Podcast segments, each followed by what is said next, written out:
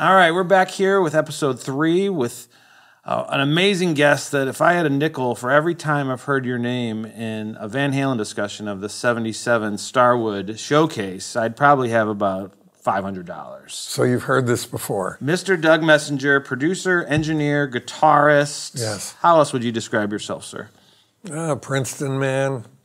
Have a law degree from a place in Long Beach called Pacific Coast University, which we called piece of crap university. Extremely accomplished you are. I mean, our owner Paul has told me so many stories. How did you grow up in Los Angeles? No, I was born in New York. My mother was visiting her mother in Brooklyn, and I decided to come out. And I came out feet first, which is unusual. And we lived in a little town called Beechhurst. Were you playing guitar at this time? Oh, no. Yeah. I tried, but I couldn't quite do it. And I grew up for 4 years in New York, Beechhurst, which is near Great Neck, mm-hmm. Near Manhasset, up there on North Shore. Yeah. And then my dad worked for Sherman Fairchild, who is probably a more important person than Steve Jobs to history. Mm. And nobody knows who he was. Without him, you wouldn't have the transistor, you wouldn't have the chip, you wouldn't have the cameras that are used in spy planes. Wow. He's a guy who put the shutter inside the lens so that when a plane was flying over to map, say, Manhattan, there was a really solid image. Mm-hmm. Because just that little delay where the shutter usually was on a camera would leave a little bit of smearing in photos. Yeah, traces. And that's still the cameras used today. Mm-hmm. And he's the guy who put Noyce and Kilby and all those guys together. And he, in a way, he founded Silicon Valley. Yeah. Did you start as a guitar player then, kind of, when you were in your teens? No. I was at Princeton, and a guy named Tom Brody became a friend, and he had a little band called Ivory Jim Hunter and the Tigers, and he had a Fender Jazzmaster, and he also had a Stratocaster that he had bought. And one day I was up at his room watching these guys rehearse, and when they left, he said you like this? I said, I love it. And he grabbed the Strat and put it on me, and he showed me a bar chord for a Walk, Don't Run. Mm-hmm. You play the same chord, da-na-na, and da-na-na, and da-na-na-da, mm-hmm. right? And about 20 minutes later, he said, let's play the song. He had taught me the whole chord progression. I was stumbling all over the place. It was awful, but that was my start. Tom Brody, he's a doctor and lives in Minneapolis now. And so that was my start. And then I went home for the summers and all that, and started a band in Mexico City. We were called The Five, but there were 4 of us. And when people would say, well, why are you called The Five? And I'd say, we're 4. That's what our answer was always, we're 4. That's like the Lone Rangers. Yeah, it was. And our bass player became a famous actor in Mexico. He was in films here with William Holden and Sean Connery and Peter O'Toole and all those guys. Oof. He was in 2 Westerns, The Revengers with William Holden and Ilzana's Raid with Burt Lancaster. He was a major actor in Latin America, a very nice guy. He died a few years ago in Mexico, and Jorge Luque. His name was Obscura, but he called him Luque because he liked Cool Hand Luke, that movie, the Paul Newman movie. And so anyway, I lived in Mexico, went off to college in Princeton. I got married right after college in '63. And my wife, Jeanie Thompson, was a Navy brat, and she died in 1969, kidney trouble. She was one of the first transplant patients ever. Ooh. She didn't die from the kidney transplant. She died from the pneumonia that she got because of the drugs they give you to keep your immune system down were a little too much, and she got pneumonia, and she died from that. Oh. So I went to Berklee School of Music while I was in Boston. Oh, wow. I had worked for Bethlehem Steel for 2 years right after college. I said, I don't want to be an engineer. So I was an engineering student. I didn't like it, and I didn't like the way they ran the company, although they were the biggest steel company in the world at that point. I had a great boss, but so I said, to hell with it, and we moved to Boston, and I went to Berkeley, started playing in all the bands, and that led to me playing years later, 6 years later, with Van Morrison. Where did you meet Van initially? The guys in Boston started hiring me to help their bands. And then I moved out here after my wife died because her family lived in San Diego, a Navy brat. Mm-hmm. I was broken in pieces because to this day, I still love Jeanie. Still gets me. But how old were you at that time? Then? When you moved to San Diego? It was 1969, so I was 27. And I moved there, and I started meeting some of the bands in San Diego and stuff.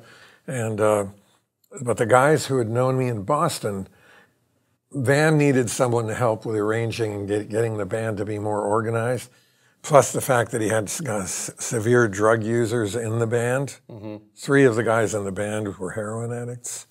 And they had done the Moondance record, not all of them, and that one, his band in Street Choir with Domino and all that. Mm-hmm. That was the band that I went to see when they found me. You know, I was in San Diego, and someone found me in San Diego from Boston, and they said this guy Van Morrison needs a guitar player who can help arrange. Did you know his name? And oh yeah, I had heard "Here Comes the Night" and "Gloria." And but I was more of an R&B freak at that point, you know, James Brown and Motown and all that stuff. And this would have been right. Go ahead. Oh, I was going to say, did San Diego have a great R&B scene at the time? No. Yeah. I only saw 2 bands: that Tom Old City Funk Band and a group called Buckwheat. And so that's the only 2 bands I saw in San Diego. Then I moved to L.A. and I was here playing in some bands. And sometime I had mononucleosis. I was broke, so I was working at General Motors building cars. But anyway, I got mononucleosis. Some guy there gave it to everyone. The whole factory had to shut down for a couple of months.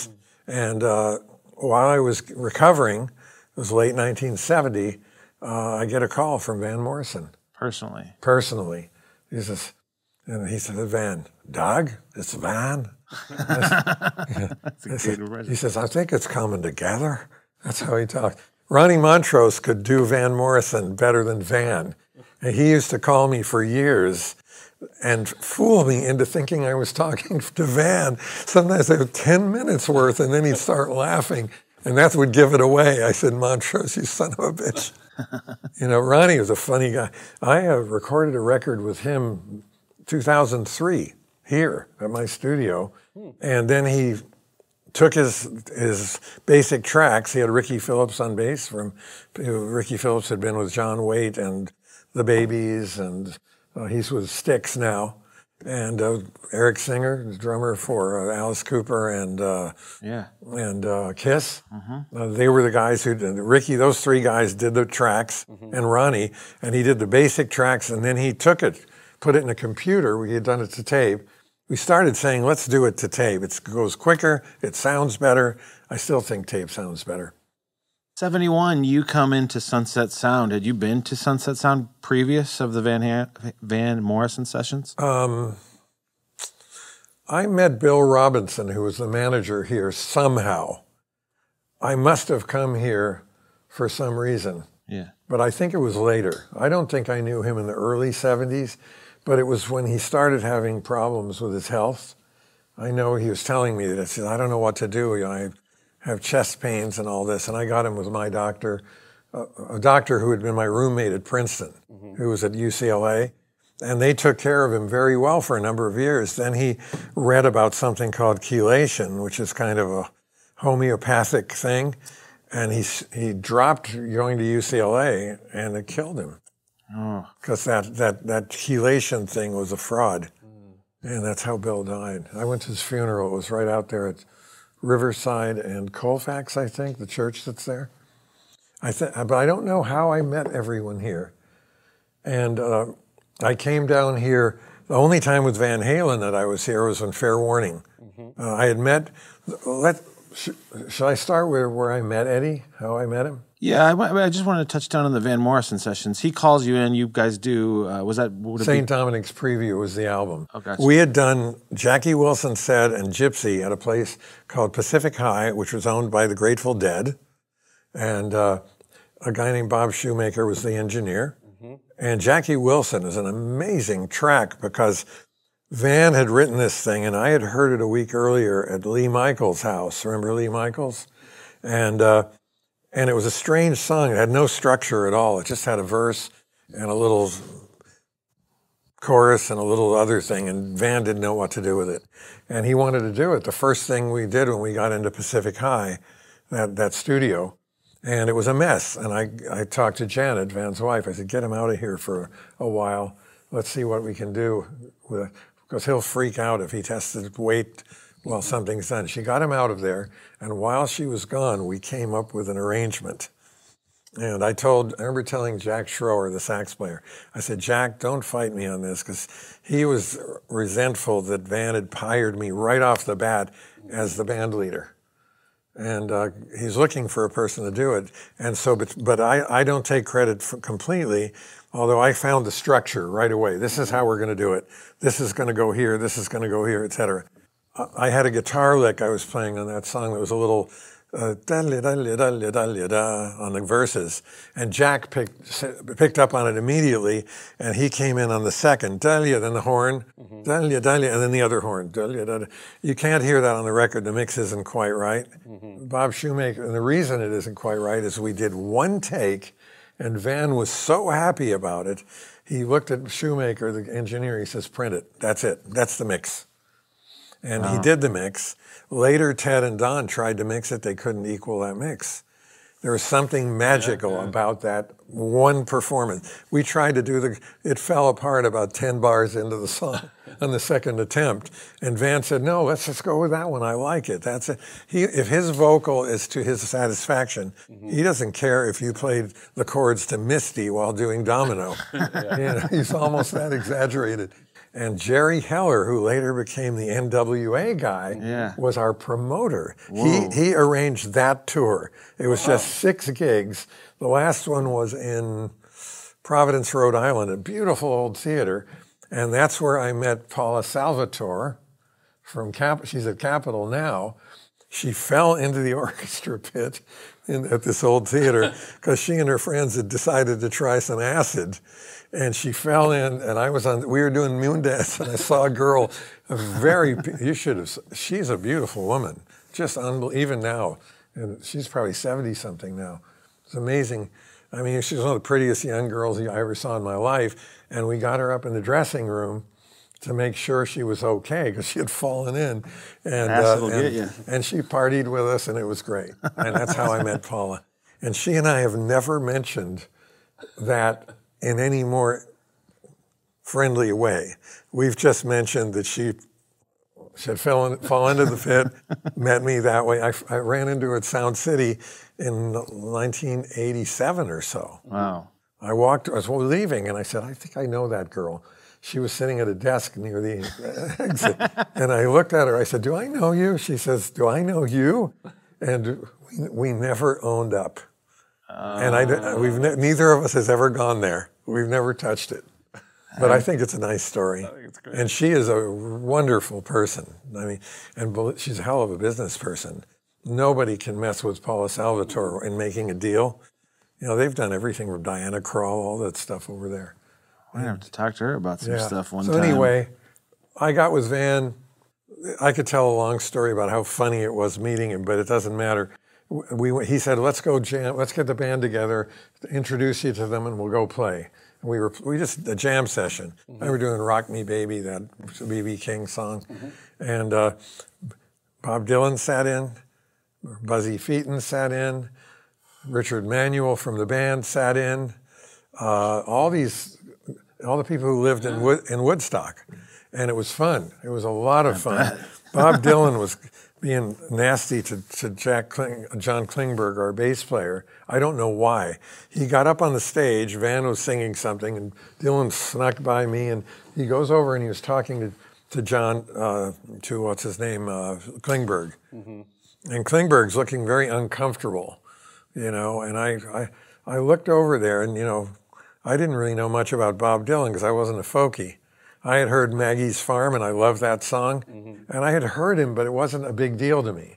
I didn't know that he was God. Yeah. You know, he was, I didn't know that he was God, and I walked over and jabbed him in the ribs with my Telecaster.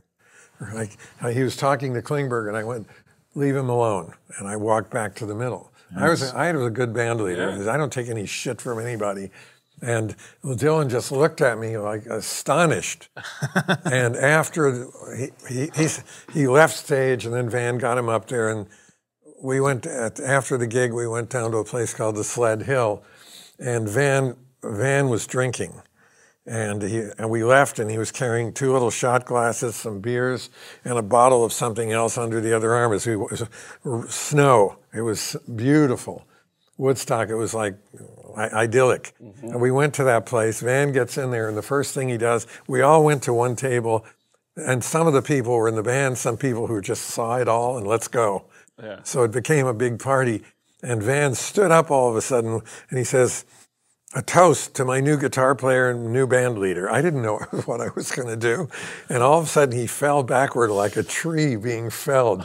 He went bam, fly. And I said, geez, he probably broke his neck, you know. And what's his name? Richard Manuel from the band went over and looked down, and Van opened his eyes and winked. I mean, I guess when you're that relaxed, you don't get hurt. Yeah. And it was a good night. Wow. And so I came back to L.A. This is in early 1970. And later in the year, early 71. Yeah. And later in the year, Van called me. He says, come on up here. I want to talk to you. And I went up there, and that's when I met Ted Templeman. And did you know who Ted was prior to that? No. Any projects? No, I had no idea. This is when I met him. Van said, hey, here's Ted. And he wanted to make a record, I guess. And I got to know Ted. We hit it off pretty well. You know, I said this. I knew immediately this guy's very bright. You know, he's a cool guy. Yeah. And I had no idea the battles to ensue later. But so anyway, I was up there, and then I came back to L.A. And Van called me a few weeks later. He said, I want you to come up here. I want you to join the band. And I went up and joined the band. Mm-hmm. And they were in West Coast now. Yeah. And they had played at the Troubadour here sometime in 1970. It's a long time ago. You had played the truth, yeah, of course. I'm amazing that you can. I can't remember what I did last week, so I'm I don't very know what I did this morning. And so anyway, it was after a Troubadour gig, though. Okay. So wow, I think I've heard stuff about that. So anyway, I go back there. We put the band together. We play at the boarding house and at the Village, San Francisco, and the band sounded great immediately. We went to Pacific High, recorded Jackie Wilson Said and Gypsy, and that was it. Van is a trip, man. He's very bright, reads a lot, and it's so complicated because this goes into Van Halen at some point because of Don and him, and that I had met Eddie on my own just because I had heard about him. Let's circle back to it. When was the first time you met Eddie, or when's the first time you heard Van Halen? In 1976, I went to buy I thought I was going to buy a little Marshall amp. I had a big 100-watt Marshall, one of the few people in America who had a big one. It was just when they were starting to be the big thing. Yeah. In California, there were a lot of rock groups that had them, but Ronnie and those guys didn't. But in any case, I went into the Rock Corporation here on Oxnard, just east of Van Nuys Boulevard. Uh-huh. And I walked in to see a different musician that I was trying to get to go in a band that I spent 8 years on and went for naught when my lead singer got killed in an accident. Whoa. Ted's sister liked the band, if I recall, but we never did anything. Mm-hmm. That was the end of the band. But so I went in there, and I was blown away when I heard Eddie playing. I said, man, this guy can really do it. And he wasn't doing a lot of tapping yet, but he was clean and fast. Yeah. More focused than he was on solos live later. Mm-hmm. Later he got messier. Went live. He was always good in the studio, but live it was too much jamming and not enough with this. But then you think of the solos, like on the solo on Running With The Devil. Mm-hmm. That's a well-structured solo that he had to think about and write. But anyway, so I met Eddie that night, got his phone number on a little matchbook. He and Dave Lee Roth wrote their numbers for me. I never got to know Roth or anyone else. Never. I never talked to anyone but Ed from then on through Fair Warning. And then one incident where I met him at Hughes Market at the bottom of Coldwater years later. Mm-hmm. So anyway, I would call Ed once in a while and we'd talk. And I wasn't here for one or two. When he was working on two. But before all this, sorry to interrupt you, you orchestrated a lot of stories. As I mentioned when we opened this, that I've heard your name in so many stories that you're the one that called Warner Brothers and Ted Templeman and Mo Austin came down. I think that I was the first to mention him because it was to Joni, Ted's early secretary. 77, February of 77 at the Rock Corporation. I called Warner Brothers the next day, and I don't remember if I spoke to Joni or to Benita Brazier. And I made several calls in the ensuing months, just, hey, tell Ted to go see that band. They're really something. Now, I'd heard about that band when I had, in 76, when I went to look at this little Marshall amp. It had 4 tens, 50-watt amp. It sounded like hell. It wasn't a good amp. Those are never that good. It's like the Bluesbreaker isn't a good amp. Mm-hmm. There was another 50-watt 212 amp that was amazing, but they had to stop making it because it always blew up. But it sounded incredible. Mm. Danny Weiss, who's Joe Walsh's favorite guitar player, he had 2 of those amps. I've never heard anything as good in my life. When was the first time you saw Van Halen in concert? At the Rock Corporation? No. Well, they were playing in a bar. It wasn't a concert. That's the performance. That's what I meant. It was a performance. That was February 77. I called Warner's, and I don't know if I called Warner Brothers 5 times or 10 times or 2 times. I just know calling and saying, you've got to get Ted to see this guy. He wants a guitar here. In fact, I used to tell people, Ronnie Montrose is a great guitar player. He's a great rhythm player. He can help arrange a song. He comes up with great licks. But he's not a guitar hero because he isn't a guy who can shred and blow your mind. Mm-hmm. So in a solo mode. Yeah. And he was still that way when I recorded him in 2003 in my studio. He's a great rhythm player, but not a lead player. He wrote some decent leads, but they were just, it isn't like, wow. Yeah. And so that's my main thing was to tell Warner Brothers, you got to see this guy. Ted wants a guitar hero. That's it. It's this guy. Did Eddie stand out so much? I mean, was his amp just so loud and such presence on stage? His amp wasn't as loud as some Marshalls.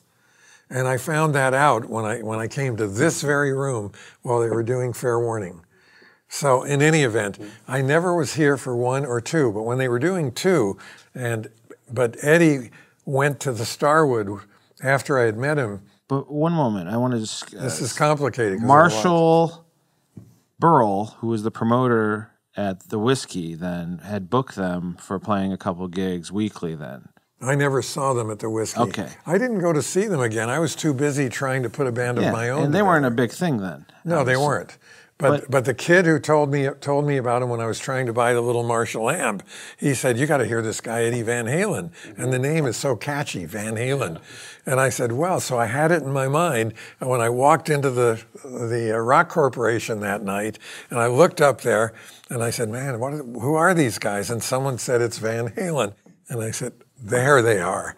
I had heard about them maybe 5 or 6 months earlier. Yeah. And I just immediately said, my God, this guy is... Just the technique, inventiveness. Everything was beautiful. What's a lot of cover tunes then? Yeah, I think if I remember, they did some R&B tunes that weren't rock and roll. I think they did Highway Star, Deep Purple. And I don't remember what they did. I was just blown away by this kid on the guitar. I don't even remember the other guys. David Lee Roth didn't stand out. You wouldn't remember his voice as being... No, I didn't like that type of showman. the Jim Dandy types. I didn't care about that. I was a guitar player, and there's Eddie, and I was, oh my God. So I called him a couple of times. I told him once, I said, I called the people I know at Warner's. I hope they come to see you. You called Eddie to tell them that? Yeah. Okay. But I never really got involved with Eddie then. I didn't come here for that, but when they were doing the second record, he called me one day, because he knew I lived right up here on Fountain Avenue, and he said, come on down. Come on down here, and I came in here, and his bottom was right over there. Mm-hmm. The bottom was there, and there was other stuff here. And I walked in, and he put his guitar on me, and he says, "Play." He says, "I want you to hear my amp." It was the most amazing sounding Marshall I've ever heard. Was this the 100-watt lead that we've been discussing? A super lead 100, and it was. They did all that stuff. The voltage he ran into it for the Variac was low. They had to get the bias tuned. Jose probably did the bias, got it. But it had this thick sound. It wasn't as trebly as most Marshalls. It was smooth and big. Not as harsh. But it wasn't that loud compared to my Marshall. Because I had a Marshall. I was playing in some bar band down in Orange County because I needed money, and this is going to be, I've got to backtrack to Montrose for a reason that has to do with Ted. When Montrose was making the record here, I got a call from Steve Brandon, who Coco they call him. Now he's a guy who tunes speakers in studios. He was Van's, he's our gopher and our roadie, and he had helped the Grateful Dead make that big PA system of theirs, and I knew him because he lived here in California, and he called me one day and he said, well, I'm down at Sunset Sound. I don't know if I had ever been here before that. This is like 73, this is ahead, but I've got to get it out because I'll forget later. And he said, we need a, he says, do you still have that Marshall amp you had? Because very few people had them. Most of the guitar players around had smaller amps. Yeah. And I said, yeah, I've still got it. And Coco said, Doug, could you bring it down here and lend it to Ronnie Montrose? I said, sure. I knew Ronnie because he had been with Van between the first time I met Van and when I finally went back and stayed with him for over a year, when he was doing Tupelo Honey and all that stuff. And I got along very well with Ronnie. He was always fun. And they took my amp, and it was brought here, and they did Rock Candy with it.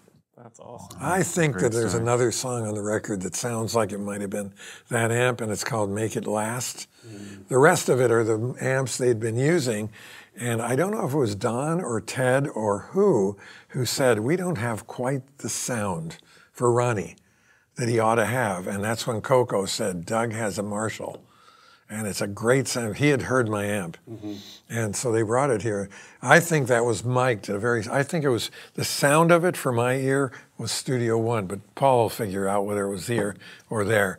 Yeah. Because it sounds to me like they had the amp near the window and put a mic behind the amp, above the amp, looking at the window, because it was so damn loud. My amp was crazy loud. Yeah. I mean, it's like, you want to have ears bleed, And if you listen to Rock Candy, you can almost hear that little reflection in Rock Candy.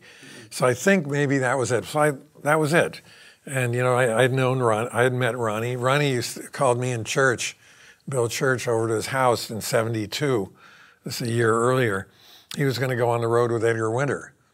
He played on Free Ride and Frankenstein and all that. He helped arrange that stuff. Ronnie was a good arranger. And he called me in church over to his house one day. He says, I'm going to be on the road, and I don't want my wife screwing around with anybody. He says, but if you guys want to, go ahead. I'd rather have friends. That's how crazy Ronnie was. You don't have to put that. Guys, you didn't hear that.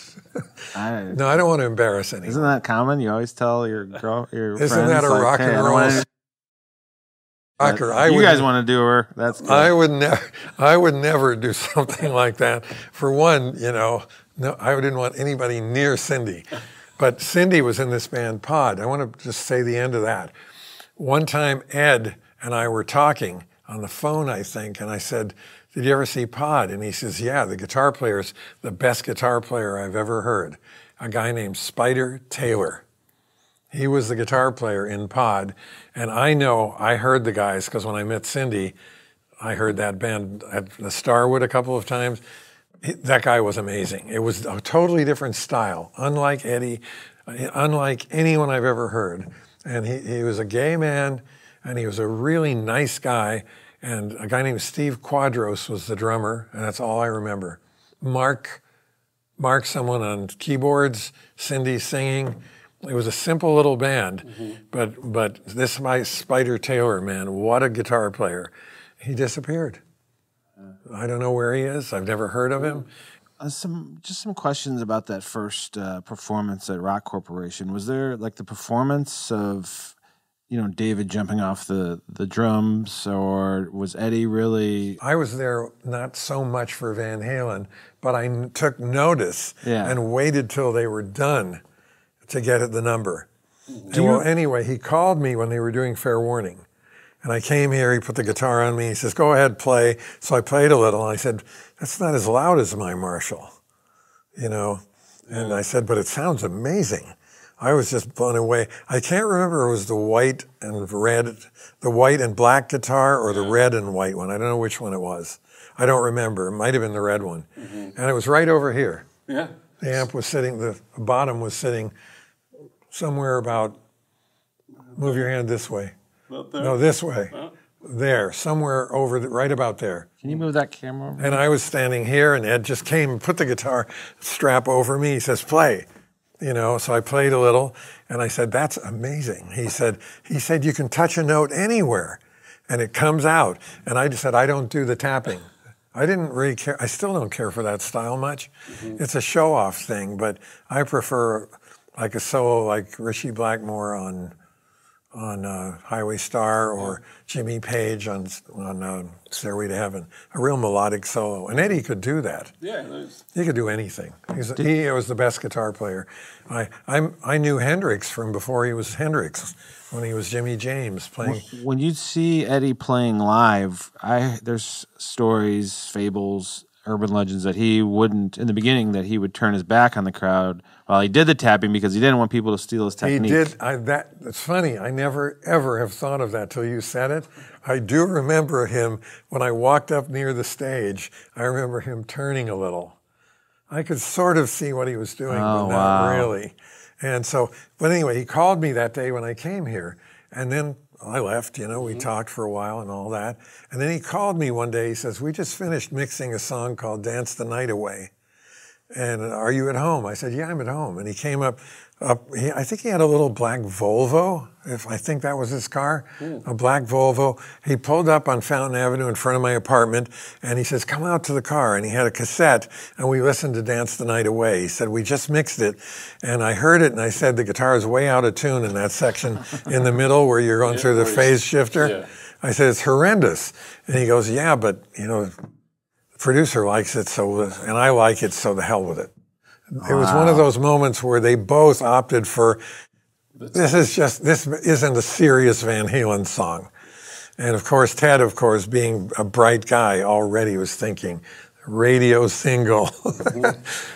Why, back to this infamous night of the Starwood. I'm obsessed with the Starwood. All the bands that came out of there, and Eddie Nash, who owned it. That is a great story. That's my best story. But why, why did you think Templeman was a good fit for Van Halen? Did you? Because that's who you knew.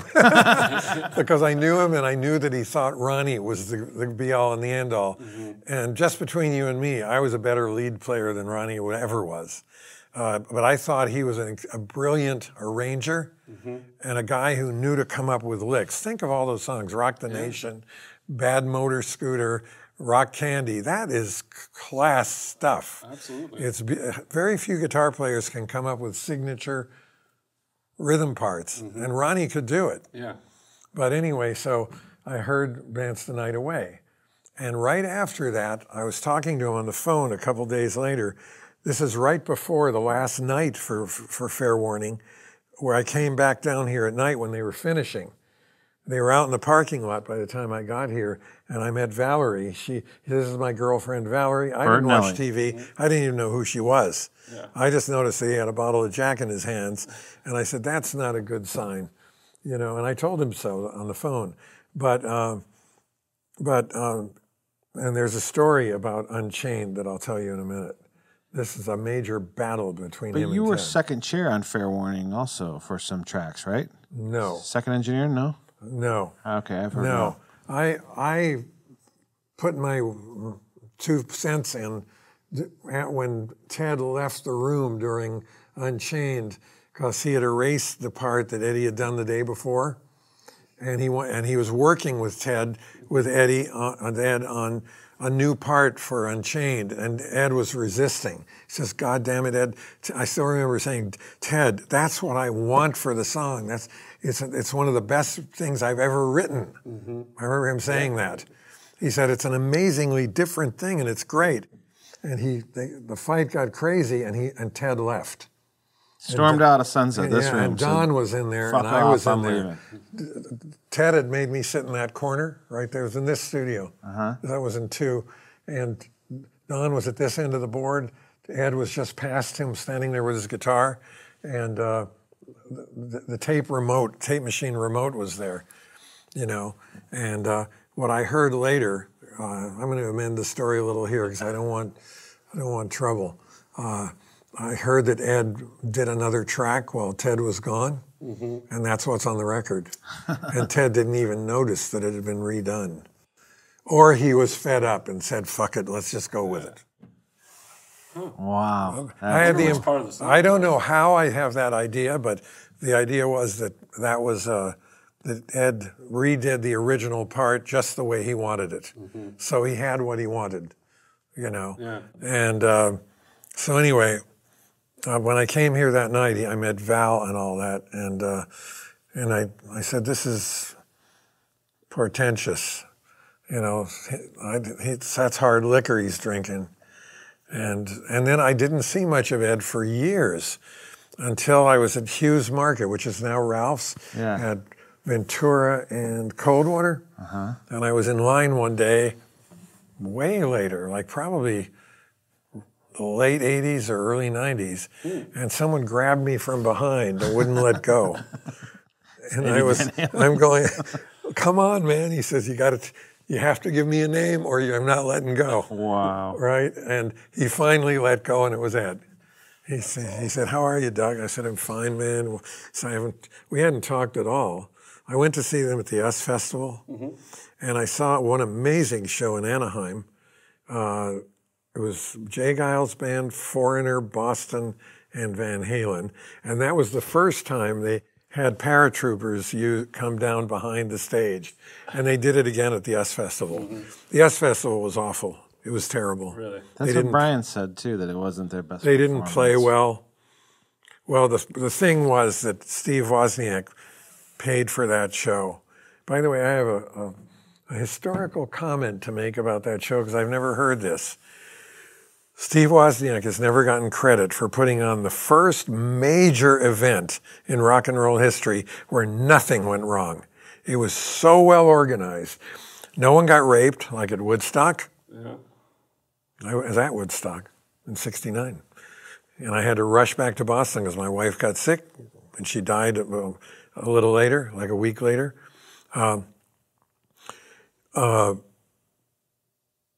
Wozniak organized it so well. There were enough porta potties, there was food, there was parking. You didn't have to pay for parking. It was amazing. Devore, California, I think that was the name of the town. It was this huge hill. And one day, when Judas Priest was there, I went all 3 days. Never talked to Ed during all this. Later he told me on the phone one day, and that was maybe the last time I spoke to him. No, I spoke to him that time at Hughes Market. But I just hadn't talked to him because I was really working hard at putting a band together. It was a band I had, we were called the Pickles. And we were sort of like the Beatles meet Van Halen. It was awesome. Power band, but short songs, clean songs. I still have the tapes. Come out to the studio, I'll play them for you. All I've got though is the bass, drums, guitar, some guitars, and keyboard. That's it. And it's a drum sound, the likes of which has never been heard before. That's all I'll say about it. So you can tell me if I'm lying. You can tell me you're a liar, Messenger. When you come out there, one day. Mm-hmm. And we've done a bunch of the big records over there. We did Jimmy Eat World's big record, oh, nice. Hey There, Delilah, mm-hmm. the plain Newfound Glory, Joe Bonamassa. We've got this huge pile of people through there over the years. Wow. Now nothing. Not just because of COVID. It's really everybody can record on a laptop at home, like these guys. Do you record at home? Yeah. I knew it. Yeah. It's probably not the time. The estimate is 9,232,000 Pro Tools rigs in Southern California. Everyone has a can record at home. Yeah. Oh yeah. People who don't even plug in. Sunset Sound. Did you know that? You don't even You don't even have to have an instrument. You just need a singer. That's all you need. Everything else, oh, let's grab that bass sound, let's grab this guitar. Mm-hmm. It's amazing technology, it really is. But it's hurting guys like me, because I don't like it. We do stuff to our computer, I don't like it. Mm-hmm. The sessions go faster with tape. The band plays better, because they know I better get it right. Mm-hmm. But you can punch in. I mean, we can punch in for one beat on the tape machine. You can do it. Absolutely. It's easy. I have a Stevens machine, the best machine ever made. They're rare. I've never worked on one of those. Oh my God, there's nothing. Studer sounds like crap next to a Stevens. And I can ask Rob Schnaff, you know Rob? Yeah, yeah. Ask Rob about his experience using a Stevens at Sonora Recorders and how the machine went down and John Stevens took it to fix it, and they rented a Studer 827. They were doing a bass overdub, and Rob Schnaff will tell you, when we punched in and punched out and then heard it back, the difference between on a bass track between the Stevens and the Studer was so big, I couldn't live with it. We had to wait to get the Stevens back. John Stevens made a machine that only had, if you opened the thing up, here's a pile of electronics on a card. Mm-hmm. That's 12 tracks on a piece of stuff this big. On a Studer, one track has that much electronics. Mm-hmm. The Stevens is minimum signal path, which is part of why these boards here were so good. And I don't think that Paul and you guys in the interview said that the board in one back then was a DiMedio. It was a Bushnell. Mm-hmm. It was not a DiMedio. After the Bushnell, it was the DiMedio. Yes, yeah, it was a Bushnell, and then it became. Then I think Bob Bushnell may have worked for Frank DiMedio, or he knew DiMedio, mm-hmm. and Dean Jensen had worked with Bushnell, mm-hmm. and Dean Jensen built my board that I have at my studio now. Dean killed himself. You know, he couldn't reconcile two things in his life, and. I'm sorry to backtrack so much, but I should apologize to you for taking you off on all these crazy. Everything's so interesting. Back to the initial performances. Do you remember a song that stood out? You said that it was primarily Eddie that really just rocked the house and stood out, but what was a song or something that really made you want to call Templeman from the Starwood? No song. It was just his playing. I don't even remember what they played. I think they may have played Running With The Devil. At the Starwood. And they might have played that one that was Feel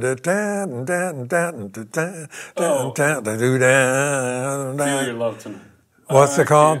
I Can't Wait to Feel Your Love. That might they may have played that, but I'm sure they if I have to pick one out of my head, Running With The Devil.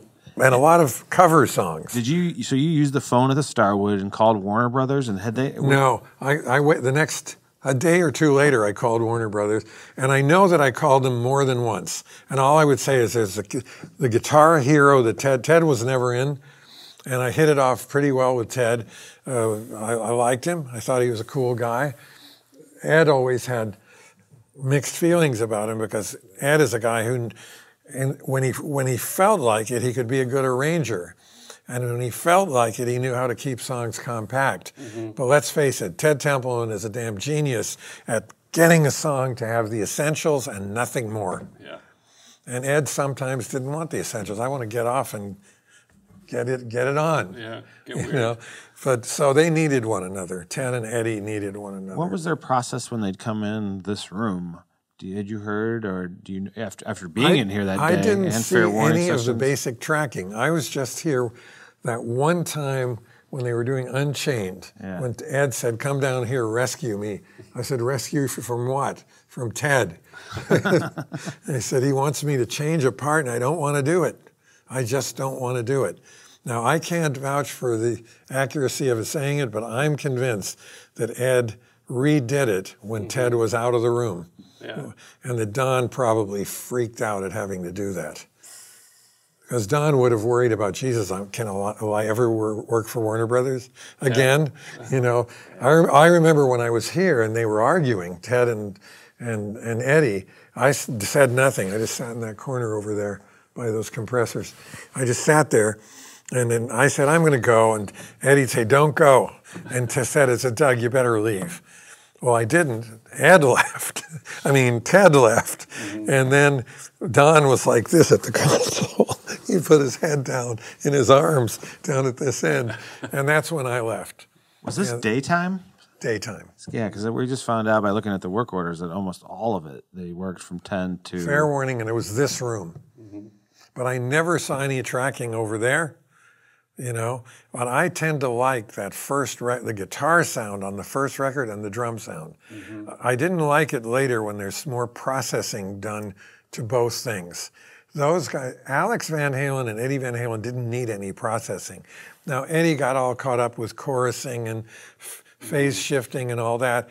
It was good. I don't think, maybe you have to when you have a long career. Yeah. Like, you know, Hendrix used more and more stuff too. Yeah, I heard him the first time he was playing with Joey D and the Starlighters. Hendrix? Yeah, and he was called Jimmy James then. Oh, wow. I remember the exact week. Where was this? The first week of December 1965. New York. I was going to Berklee School of Music. I was playing in local bands. We were playing at a place, a little band I was in called Bobby Ace and the Stack Deck. And we were an R&B band by then, doing Otis Redding and James Brown. We went up to the Tiger's Tail, and it was Joey D and the Starlighters doing Peppermint Twist, and they had had a hit with that in '61, but this was '65. And I noticed the guitar player.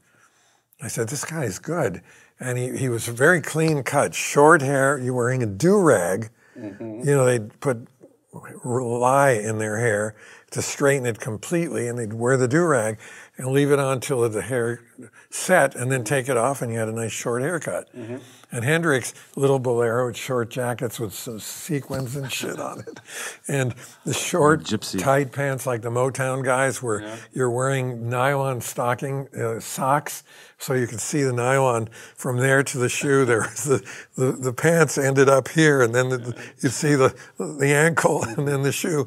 And so I went up there. I said, hey, man, you play really well. He wasn't playing a Strat. He was playing a Jazzmaster, left-handed, and he had a Fender Super Reverb. And I said, you're a good player, man. And he said, this isn't my stuff. I had to borrow it. My stuff's in Hock.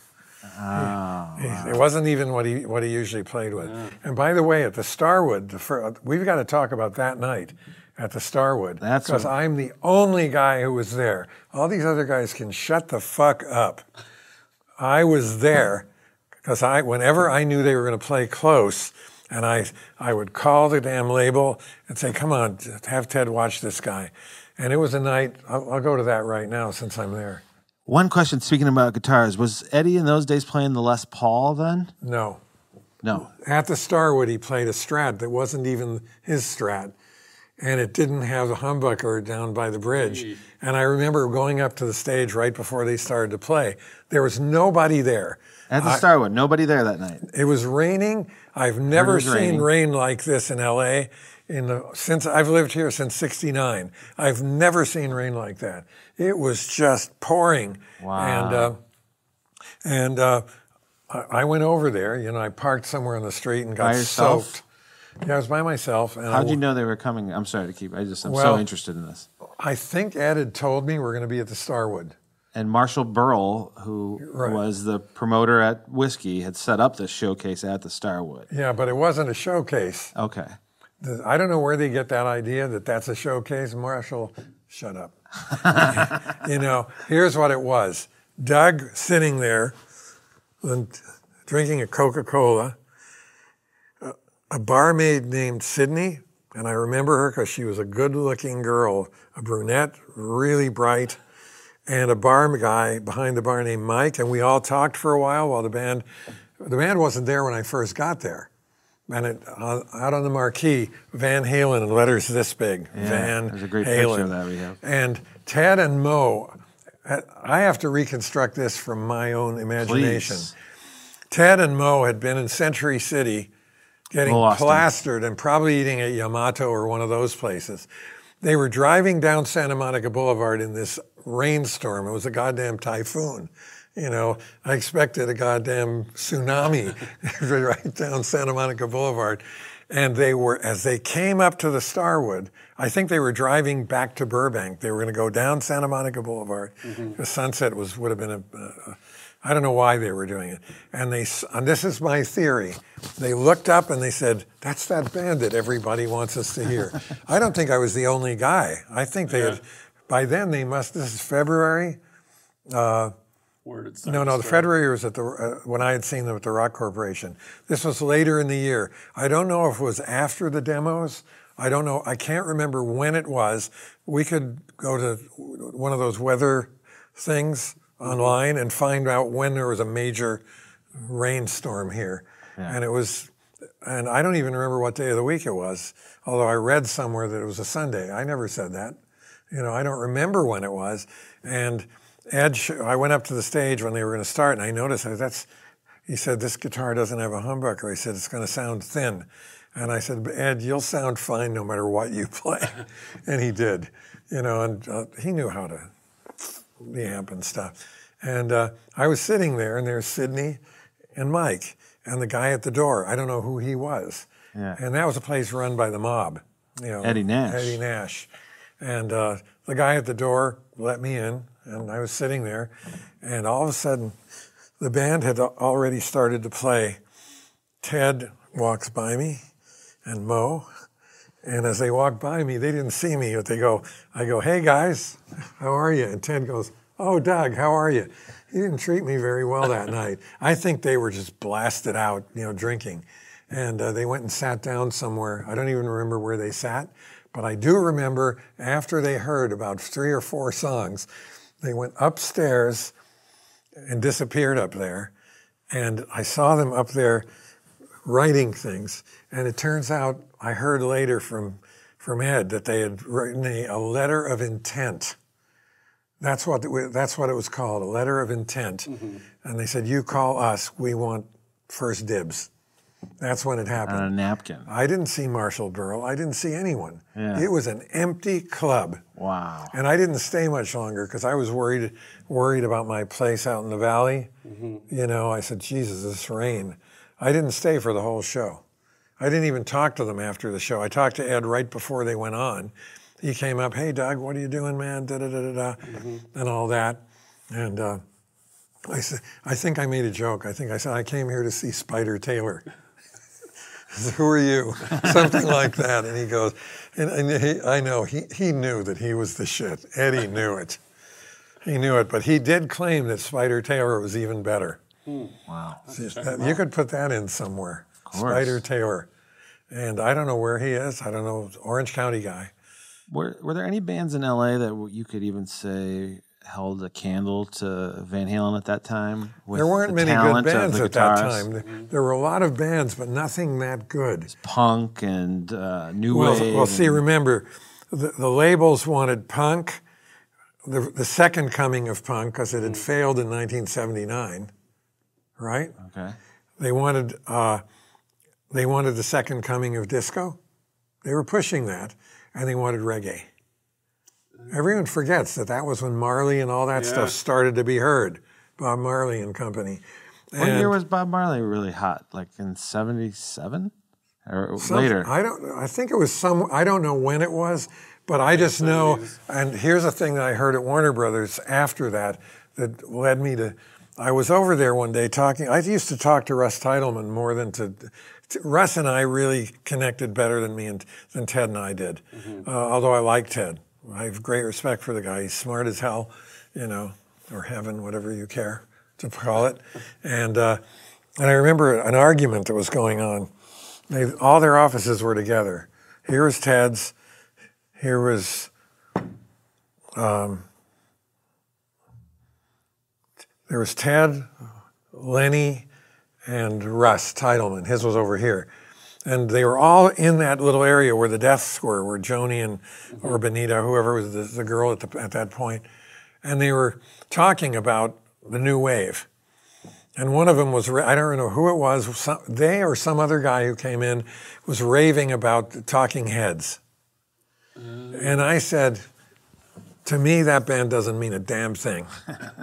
You know, I said, it's not really rock and roll. It's clever, and it's, I think, a little bit fake. You know, it's kind of college thing, you know, philosophy students at UCLA or something like that. And one of the guys started saying, and he says, well, what else is there? And I said, Van Halen. And Van Halen already had Van Halen 1 out.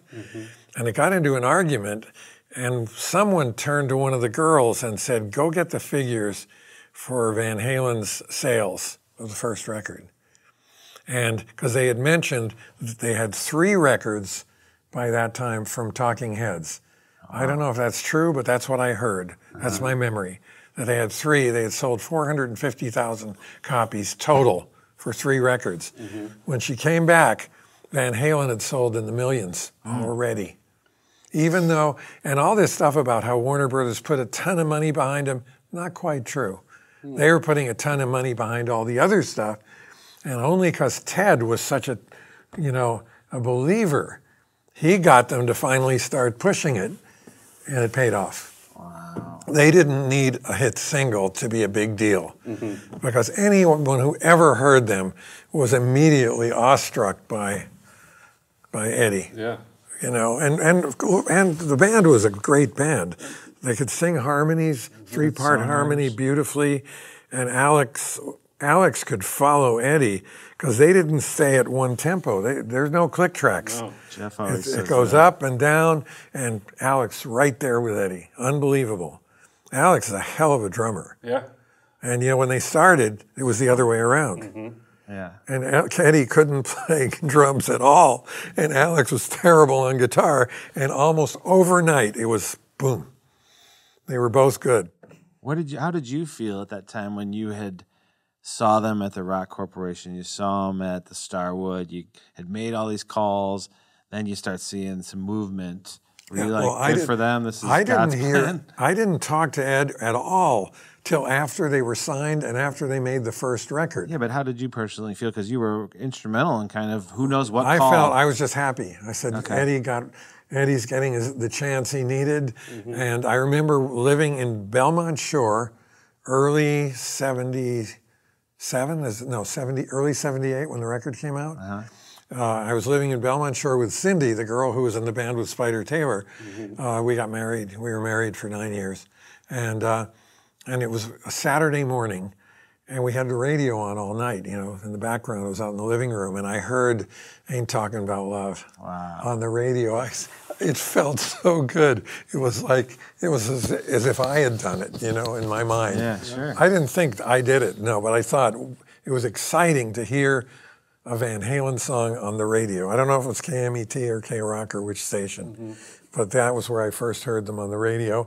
And I didn't even talk to Ed for years till once in a while on the phone, you know, until he called me that day that he wanted to play Dance the Night Away for me while they were doing Van Halen 2. Yeah. The song I like on that record is Women in Love. I think that's amazing, that intro. It's one of those spectacular intros. Someone should put out a little disc that has the intros. Yeah. The intros to Top Jimmy, Women and Children, Cathedral, Little Guitars. Eruption, Little Guitars. Yeah. Just a whole record of just those things. They are so amazing. And each one is so different from the next. He's one of those guys with a true mind of his own. Eddie Van Halen didn't need anybody to tell him a damn thing. He's not an academic genius. And the Ivy guys I went to school with wouldn't feel comfortable talking to him. They wouldn't know what to talk about. Yeah. But I'll tell you, he is at a level beyond most human beings because he changed the way guitars were played. Yeah. more than Hendrix changed it. Hendrix, when I heard him playing with Joey D and the Starlighters, it's an interesting story. When they got off stage and I met Jimmy, and he said, yeah, I'm Jimmy James, my real name's Hendrix, I'm from Seattle, my dad's in the Army.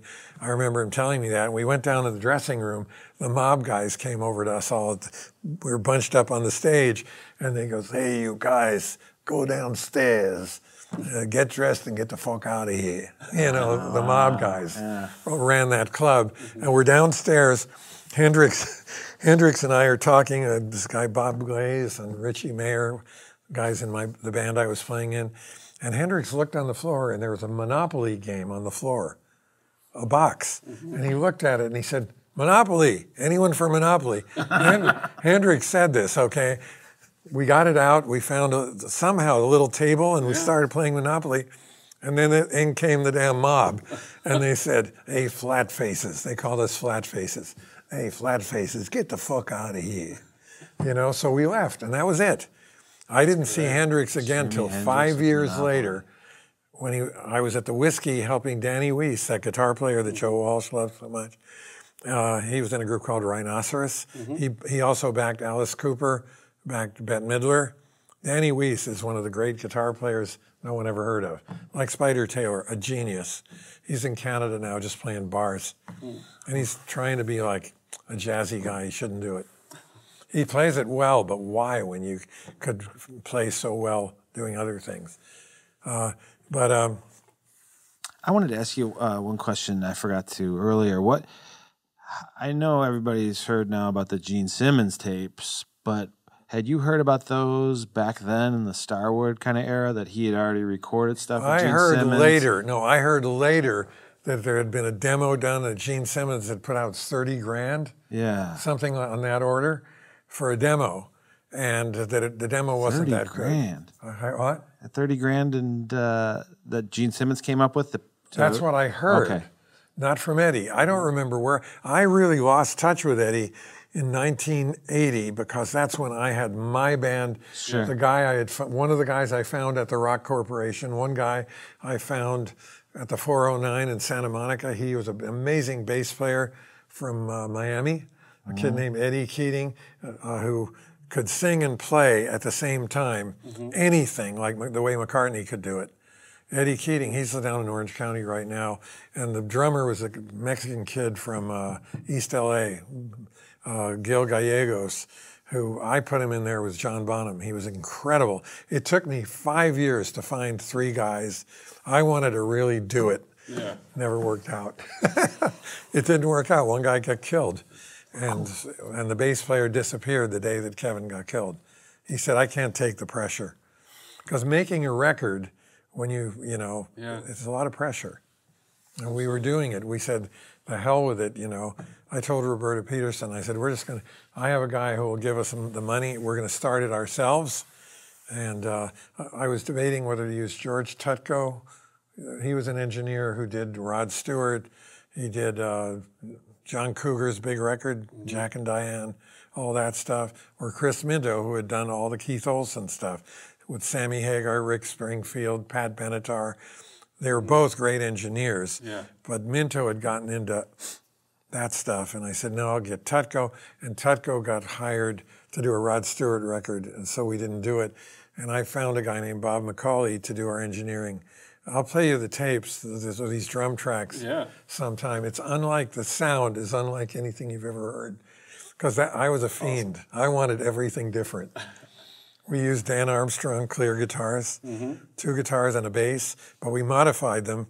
And I went to Dan Armstrong himself. I said, these aren't good enough. Here's what we need. And Dan made me boxes, and I had one of every pickup.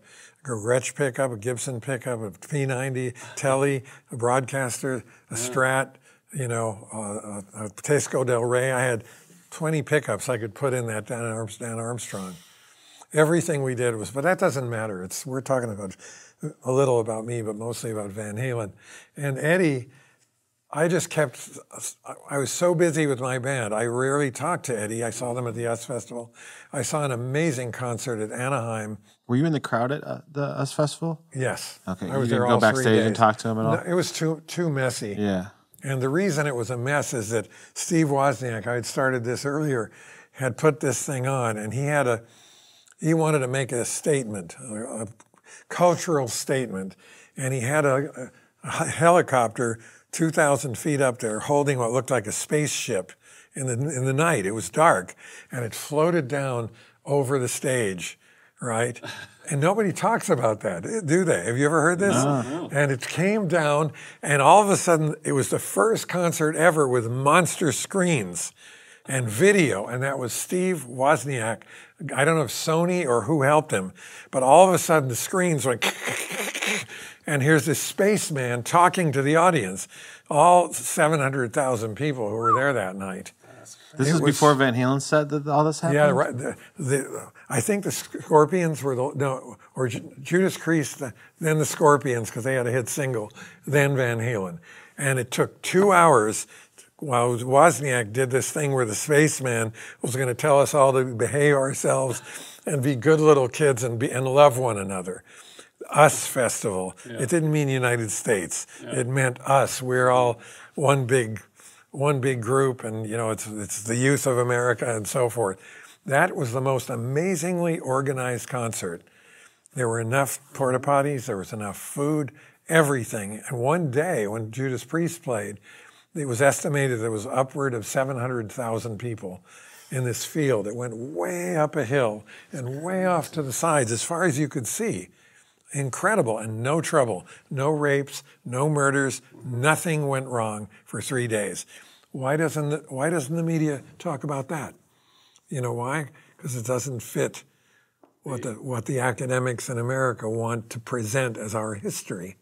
They talk about Woodstock, which I was there. It was a disaster. The music was great. Sly Stone was incredible. Joe Cocker was killing it. Hendrix. With doing the and Hendrix killed it too. I mean, that version of Star Spangled Banner, he couldn't equal it in the studio. He tried it in the studio. The live version is it. Yeah. That is just like the bombs bursting in there, all that. Just incredible. 9 a.m. in the morning. Everything got way behind. Woodstock was a mess. There were several women got raped. There was a murder, and it was a mess. And I know a little bit about Woodstock because one of the guys who was in my class at Princeton was one of the three guys who put that show, who had organized that. I didn't know him very well, Joel Rosenman. Yeah. And they were rich kids, and they said, let's do a big concert. They had no idea that 300,000 people were gonna show up. And they were ill-prepared, yeah. And the kids needed to eat. They tore apart all the farms around where the concert was. The kids were tearing corn right out of the fields to have something to eat. There was no food. But Woodstock is always painted as peace, love, and it was just a bullshit. Bullshit. I mean, festival really. People were high enough. That's what they remember because they want to remember that. But that wasn't it. Yeah. I left. I had to go back to Boston. Mm-hmm. You know, it took me almost a whole day to get in. There were so many cars on the road. It was an amazing event, and it was unfortunate that they had no idea to know that many people would show up. There's a book called Something Babylon that tells the true story of Woodstock. It's a big, thick book if you can find it, paperback. I can't remember the word Babylon is in the title. Look it up. I got a couple more questions, and then I just have some YouTube questions for you, which I'm sure you'll love to answer. But we need to get Gene Simmons in here. Gene, if you're ready, and you have the demos, we want to listen to them and come on in. We've reached out to Don Landy. We spoke to him. That would be great. I think week 4 he could possibly be coming in. Same with Ted Templeman, but we'll see. When you were calling Warner Brothers so many times, and I had heard so many other. I don't know how many. It might have been 4. It might have been 10. Yeah. I just know that from time to time, I'd say, has anybody noticed these guys? I didn't know that Gene Simmons had found. I heard that years. What took them so long, though, to snatch Van Halen up? Because everyone we've spoke to says that I think the same thing you did. I think they hadn't seen them. Okay, they just hadn't. And that's why I was pushed. And I do know I pushed the day that they were at the Starwood. I must have been the one to tell them because there was literally nobody there. Yeah. Just Sidney, Mike, the door guy, and me. How cool is that? Son? And I'm not making that up. It was... They didn't have a fan base in Hollywood. There was nobody there. I know they did well at the Whiskey later. Yeah, I'd heard about it, but I never saw them there. I saw them once. Wasn't the Whiskey before Starwood though? I'm sorry. What? I thought they were doing 2 nights a week at the Whiskey, and then Marshall Berle. I don't know. And Gazzari's was in the, mix. Probably Gazzari's was first. And in the Valley, I don't know whether they ever played there. I know they played at Pasadena because that's where they lived. San Bernardino a lot, and Venice, and those places. But the night at the Starwood was it, because on napkins. What a setting though! Pouring rain. And I don't think they came in there because of me. 10 people in attendance. I don't think they even remembered that I had called. And I just think that I was there because I knew they were going to be there, and I talked to Ed. We talked once in a while back then, and I was there. And all of a sudden, Ted and Mo walked by me. They were almost rude to me. They hadn't even heard anything, but they were drunk, so what the hell, you know? Yeah. Ted was really flying high. And next thing I know, they're upstairs. I said, look at them, they're going toward the dressing room. And they had been at a table up there's a little, you know, the little thing upstairs. Letter of intent. I didn't know what they had done till later. I said, I know what they were doing up there. They were writing a letter of intent. And then that's when Warner Brothers, Ted probably went back and said, you got to see this. Yeah. It wasn't, Paul put on one of the videos you did with him recently that it had been Lenny Warnker and Ted. It wasn't. It was Mo and Ted. But you know, Paul said, I realized after I said it that I had the wrong guy in my head. It's easy to confuse the Warner Brothers guys. I heard there was a third person with them, and I have an email from Greg Renoff that I just got, actually. Not that I saw. Give me one moment. Russ Thyrett, none of those guys were there. Russ Titleman wasn't there. When you came back for the Fair Warning sessions in this room, were you just like, that's a pretty cool moment because you were there. It's a cool moment, but it was just 10 minutes and I had to go to my rehearsal. But Ed put his guitar on me and I played it a little bit. And I said, this, oh, and when he told me to tap, I said, I don't tap. He says, do it. And I hit a note and that amp just came alive. It was so easy to make the hit notes pick up and sustain. And on my amp, it was shorter. And I went back and put it. And then later I sold that amp to Ed, my amp, the one that had been used on Rock Candy. Because by the end of the 70s, I think it was probably 79, when I sold the amp to Ed, he came and picked it up at my apartment, the same place where he had brought the cassette for Dance the Night Away. He came and he gave me $400 for the head. I just sold the head, not the bottom. Where is that now? Do we know where that is now? It might still be part. Okay. He might be. I didn't know if you can find a Marshall Super Lead 100 Plexi from about 67, 68, that would be the one. And there aren't many of those because a lot of people went on to the later Mark II Marshalls, and I don't think Ed liked those.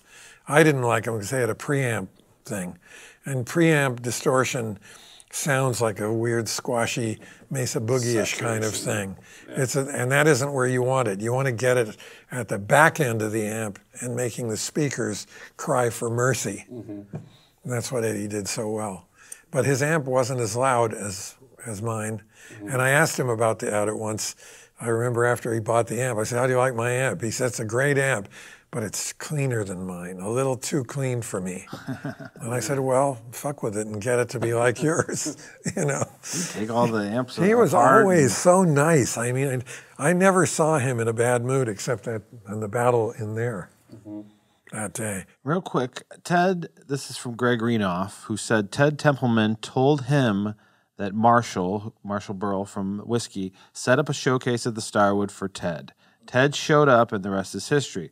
Oh, and the other person who was actually with Ted when Messenger ran into them on that second night at Starwood, Ted went alone on the first night, was Mo Austin and Russ Titleman. Ted told me he didn't bother inviting Lenny W. down because he knew Lenny was into softer music and probably would be turned off by the Roth EVH thing. That all makes sense. I didn't know it was two nights at the Starwood, but the night that I was there, I was just there early in their set, and there was just Mo and Ted. There was that could have been night one then. Yeah, there was no one else. There wasn't Russ there. So well, we could find out what the dates were. I'll go home and look online, because there's a web page where you can get the temperature throughout the day of any city in New York, in the United States. Mm-hmm.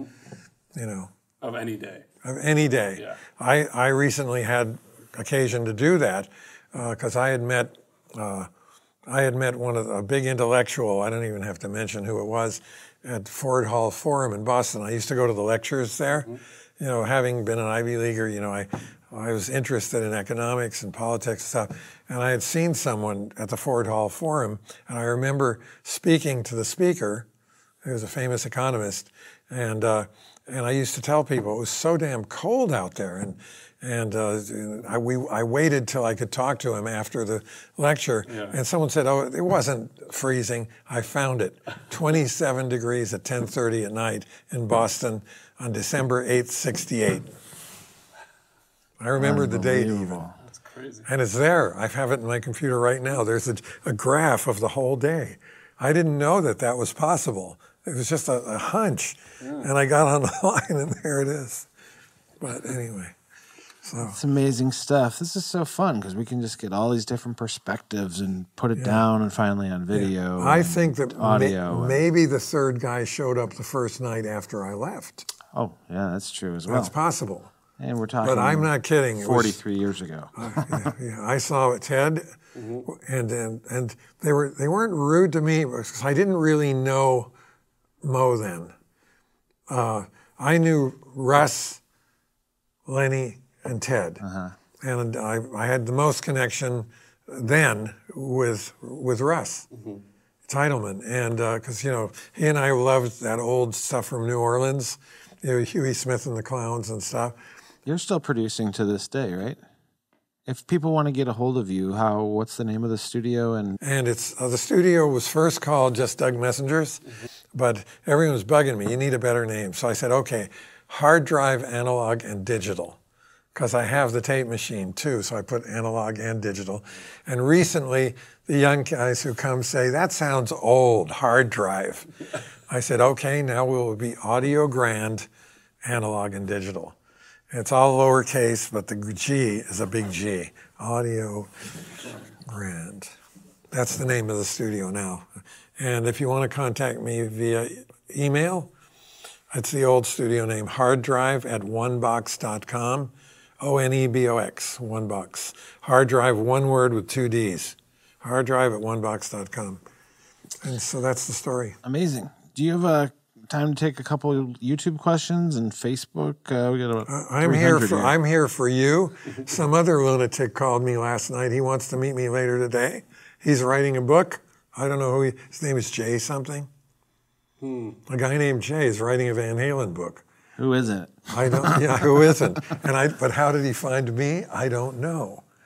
Oh. I heard things today that amazed me that you had heard about me from several people in the past. Anytime someone talks about the infamous, well, Brian Kehoe, who brought you up, who was such I met him in the 90s, I think. Yeah, he said he knew you well, and I think that was probably just from engineering. He's a nice guy. I like him. Extremely nice. And also, people have been asking how to get a hold of him. His company, because he transfers tape and can make it digital. I want to know why he doesn't have me doing that, too, because it's good money. Brian, we got a partner for you. Surely. I can do 8-track, 16-track, 24-track. Through a tape machine that smokes anything they got here. Yeah. And I don't brag about my gear, but my board by Dean Jensen is like the Bushnell board that was in one, because Dean was one of Bushnell's helpers, and the one that later became DiMedio, you know. But that tape machine is the very machine that the wall was done on. Producer's Workshop here did 1,600 hours on the wall, and it was all the way through the mixes. They had done a week in Paris, a week in New York, then they came here, and that's where they stayed. And They liked Stevens' machines, but they wanted two machines, and this machine was bought from John Stevens, and it was thrown together when they got here. And what year was that? When was the wall? I don't even remember the year. And but later, when I wanted to, I started my studio. I had a 3M machine that I had bought from Record Plant, and I was around Cherokee a lot because I knew Dee and I were friends. Mm-hmm. And Tutko, their star engineer. Tutko was as good an engineer as Don Landy. He was amazing. Listen to Jack and Diane and that stuff. Yeah. I'm what friends a with their, sound! Those kids actually, it's just gorgeous. Really well. And Tutko died recently. He had throat cancer. He's working in Nashville. Tutko had the broadest shoulders in the history of the world. A guy who was wearing like 28 jeans, and he needed a 44 jacket. Oh, wow. You know, his huge shoulder, skinny guy, you know, Tutko, real short hair, and a terrific engineer and one of the nicest guys you ever met. I remember he married the daughter of Dominic Frontieri, who owned the Rams. The LA Rams, yeah. And there was that thing where Georgia Rosenblum and her husband Carol Rosenblum owned the Rams, and Rosenblum died. Yep. Some people suspected it was mob, and next thing you know, a guy with an Italian name is married to the woman. And I went to Tutko's wedding because he married her daughter, his daughter, mm-hmm. Dominic Frontieri's daughter. That didn't last long because she was a groupie. She couldn't keep her hands off the boys, you know, or was it the boys' hands on her? I don't know, both. Have you ever thought about just writing a book for fun? No, but if someone would want to help me, I would do it. Are you a writer? No.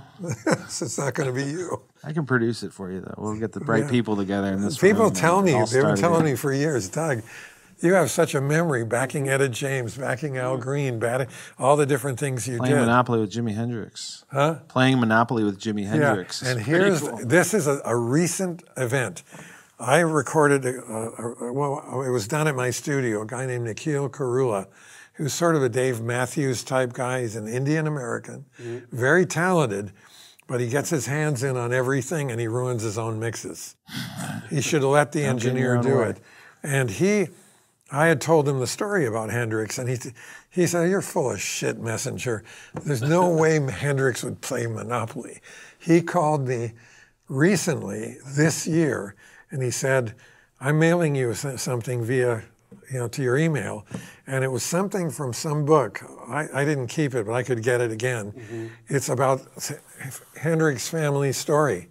And in that, whenever the Hendrix family gets together, and there were more than 3 or 4 people, they played Monopoly.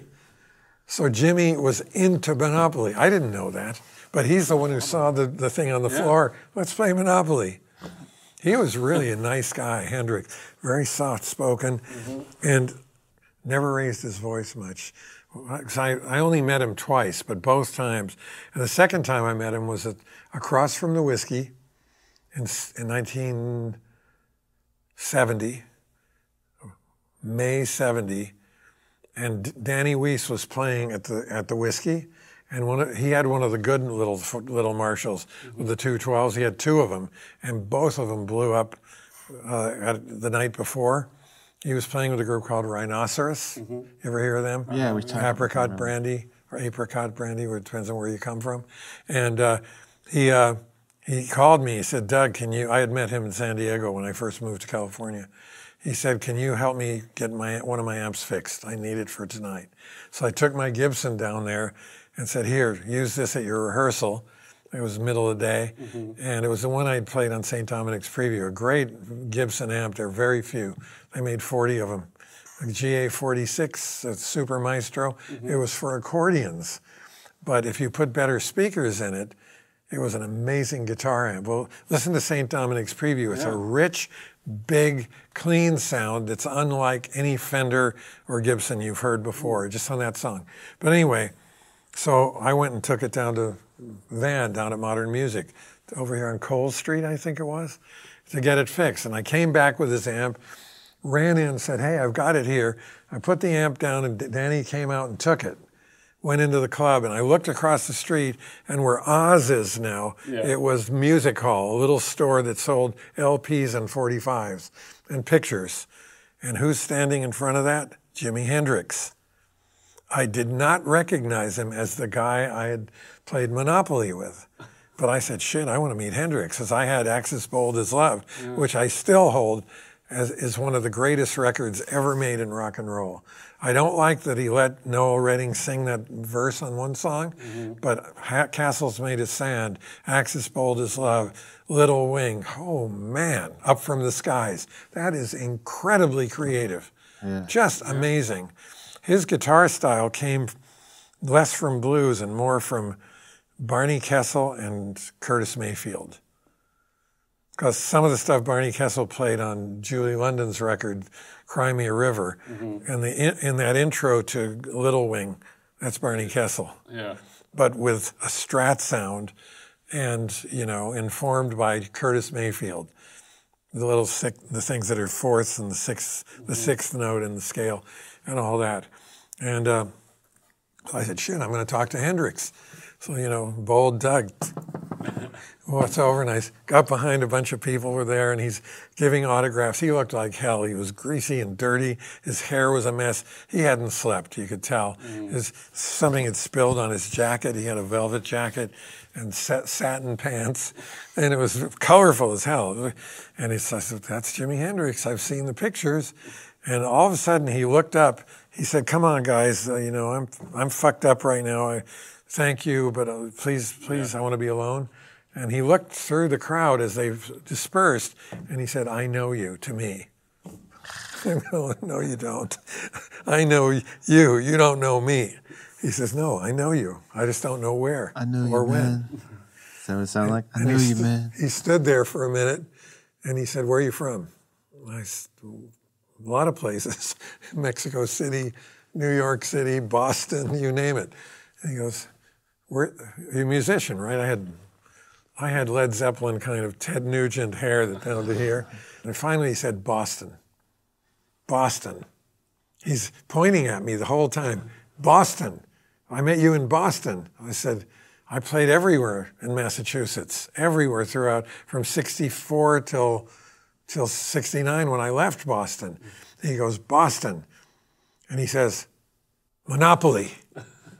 He pulled it out of his head. He says, it was that club where I played with Joey D and the Starlighters.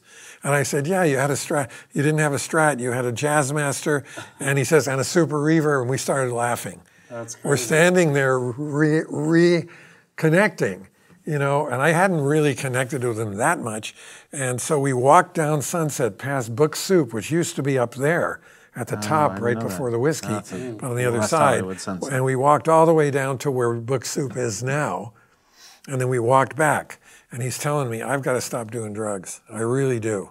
He said, I'm a mess. He said, I can't play as well as I want to. I made a mistake getting rid of Noel and Mitch. They really are. There's magic when I play with them. When I play with Buddy Miles and them, it's good, but it's not the magic. Yeah. And he said also, I went to a Gibson guitar with them, and I'm a Strat guy, and Mitch Mitchell's thinnish drum sound goes with the Strat well. Yeah. He really was aware of exactly what had happened. And I said, well, let's get you back with Mitch and Noel. And he said, how do I do that? And I said, well, for one, you got to stop using drugs. And he said, I'm fucked up right now. He was on something then. I said, it's not a good idea, Jimmy. It's not a good idea. He says, you know, he said, I can't even get it up right now. And he said, and you know, I love girls, and I can't even get it up because of the drugs. Yeah, and I said, well, we'll get you back to that. Yeah. We'll get you back to that. And I said, here's my phone number. Same as with Van Halen, a matchbook. You ask people for paper, and they hand you a matchbook. And I wrote my number in there and gave it to him. I said, call me, and we'll start talking about drugs. I'm not going to tell anybody I've met you. We're not going to talk about it. You're going to do it. The way you can do it is no outside influences allowed. No one you've done drugs with before. If they talk to you, hi, I have to go. You've got to be tough. Yeah. He didn't do it. He was dead 4 months later. proof that if you don't do what Doug Messenger says, you die. No, just kidding. Just kidding. Let's take one question from our Facebook page here, and then we'll let you get going. Appreciate your time so much. Also, Brian Kehoe, his website is www.roundandwound.com. And maybe you and Brian can, I'll give that to you later, but you guys could team up on some business or something. Yeah. Both amazing storytellers and just such history. But from Nick Evans Mowry here, he said, I have bootlegs from this time period, talking about Van Halen. I have bootlegs from this time period, and Van Halen played a lot of covers. Ed often said he never tried to emulate or sound like the other artists. When you, Doug, saw them, were you amazed at their versions of the cover songs, or was it their original material that stood out?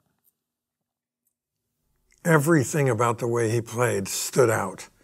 I didn't put it in categories. Mm-hmm. It's really hard to keep what you have when you're young. And I was amazed at how Ed could go to different places and keep it good. Yeah. Like when they did Finish What You Started. Yeah. Radical for Van Halen. Last question, real quick. Got it. Our camera's going to shut off in 90 seconds. What's your favorite Van Halen song? I just don't want the cameras on a time card. Favorite song. No pressure. The card fills up. We're going to shut off. You got to give me a minute here on this. Jeff Neal, what's your favorite Van Halen track? Oh. In some ways, Top Jimmy. Because the chord progression is so radical. Mm-hmm. It's like some wild Thelonious Monk jazz progression, and the intro is brilliant. Yep. Da, da, da, da, da. You know, and it's not a song that's as exciting as Running With The Devil or You're the One. Mm-hmm. That's, in a way, my favorite, probably. Yeah. But the tone, the first record, and some of the second record, and some of Fair Warning, they're my favorite tones. Mm-hmm. I like it when it's thicker, not too bright.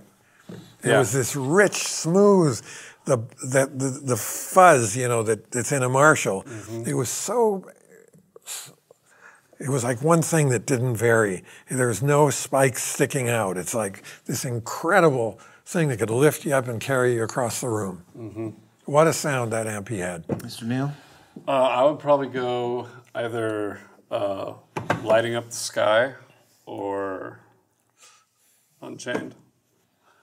Interesting story with Unchained 2. Off the clip. I love Unchained 2 because I got to hear it. Yeah. And I got to hear the bad stuff that he was being forced to do. Play the guitar that day. It's pretty amazing. You know, and then somehow it ended up the right thing. And I know that I don't think Ted would have put up with it, putting it that way. I think Landy and him might have on their own done it, because I did hear a rumor recently that Landy and Eddie got together sometimes at night. Mr. Neal, any other questions? I think it's been a pretty interesting talk. I think that I've worn you guys out. I'm sorry. Oh, no. We can go for 7 hours. I'm too talkative. Have you ever heard Mr. Jeff Neal's engineering tracks? Tell me what you've done, and I'll tell you if I've heard it. Just stuff. We'll talk off camera. Yeah. I probably have. Mm-hmm. I just know that if he's at this place, it's going to be pretty good. Senior engineer. It's going to be good, because I still hold that those old small desks are better than any of the big new desks. Yeah. They sound better. I have one of them. Mine is a weird-ass British Dynamics D3000 that Dean Jensen said, take everything out of it. Buy this desk because it has two features that I've never seen before, and I'm going to build you a board. Yeah. And he did. It's killed me. He charged me $600 to do a total design, and he gave me a box full of parts. He says, here are all the parts you'll need. I've done 4 modules here, 4 modules there, 2 modules on the stereo bus. You're going to do the rest. I said, I don't know how to run a soldering iron. He says, there's a soldering iron in there. I still have the soldering iron Dean gave me. And he said, you'll mess up for a while. I messed up 4 or 5, and then I got better at it, and it was good, and I took the bad ones to him, and he fixed them. You know, but I'm convinced that those smaller boards, minimum signal pass, is why an SSL, even an SSL 9000, which is very pure, but there's something cold and hard about that desk. Mm-hmm. Whereas these old APIs and the old Bushnells and DiMedios and the old Trident A-Range, it's Cherokee, there was Toby Foster and them fixed the grounding mm-hmm. and fixed the summing. The summing wasn't good on the Trident, mm-hmm. but the EQ and the front end is amazing. It's a sound, and you can hear it. And so those are the boards from, they're all from the 70s, all the boards that, mm-hmm. well, in the late 60s, there was a company called Melcor, which later became API. And if you can find Melcor EQs, buy them. Mm. They're like a two-band 550, and they're better than the 550s because they're smoother. But that's part of what people like about APIs is the little fizz that you, a little bit of zip that you get. Mm-hmm. The Melcors are the smoothest thing. You can do 9 dB at 55 on a Melcor EQ on a kick drum, and it doesn't get boomy and crazy because the curve tightens the more you go up. Yeah, yeah. It's beautiful. Come to my studio. I've got a bunch of them. Melcor EQs. The guest is Doug Messenger. Next up's Denny Carmazzi from Montrose. Appreciate your time, sir. Ask him if he was on the Rick Phillips record that he did with Fergie Fredrickson. I don't think. I think it was Dean Castronovo who was the guy who almost destroyed.